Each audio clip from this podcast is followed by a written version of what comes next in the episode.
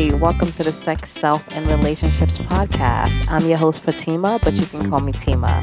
This is a lifestyle podcast focused on sex, self, and relationships. This podcast will provide sex education, focusing especially on female pleasure. We will discuss self development and how we can become the best versions of ourselves, all while exploring our relationships and how we can show up as our best for all of them. Welcome.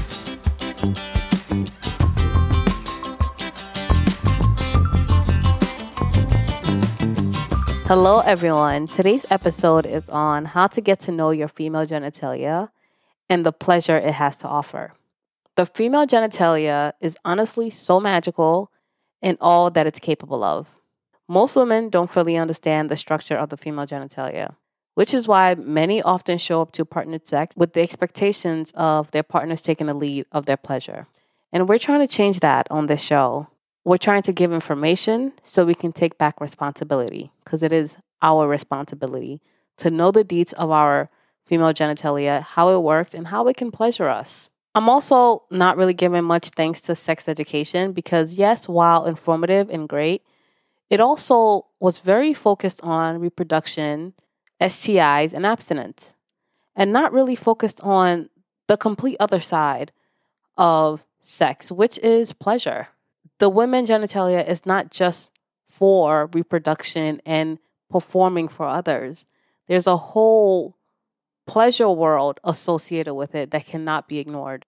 As women, it's important we're not strangers to our bodies, especially our genitalia.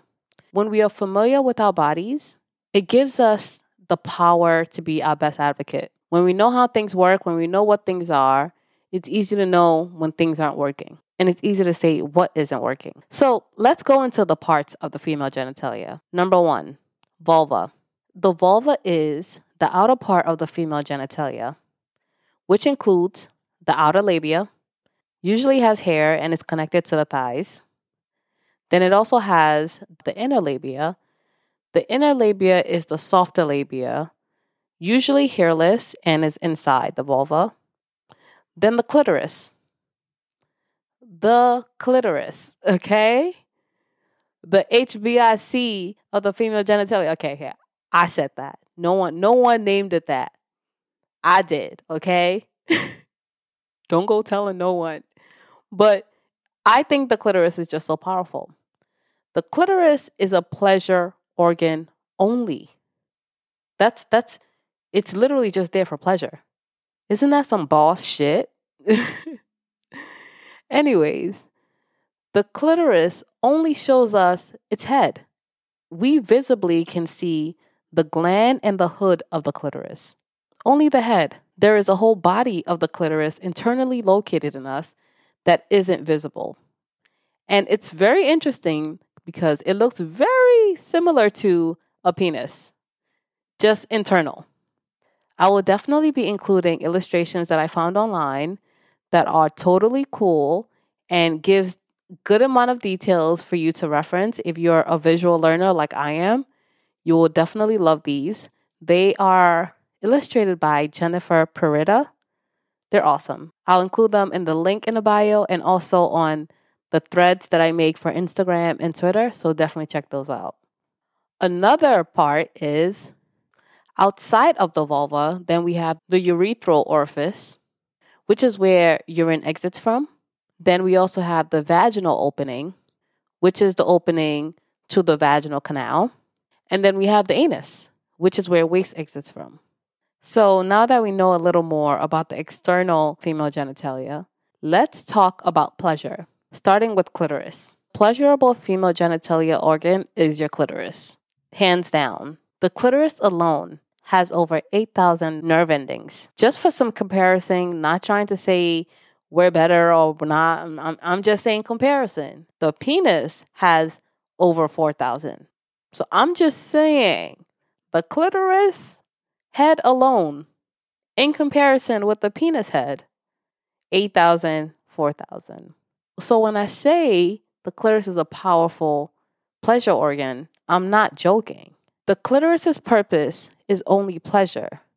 The clitoris is responsible for both clitoral, obviously, and vaginal orgasms. I know, right? You're probably like, How? How is the clitoris responsible for vaginal orgasms?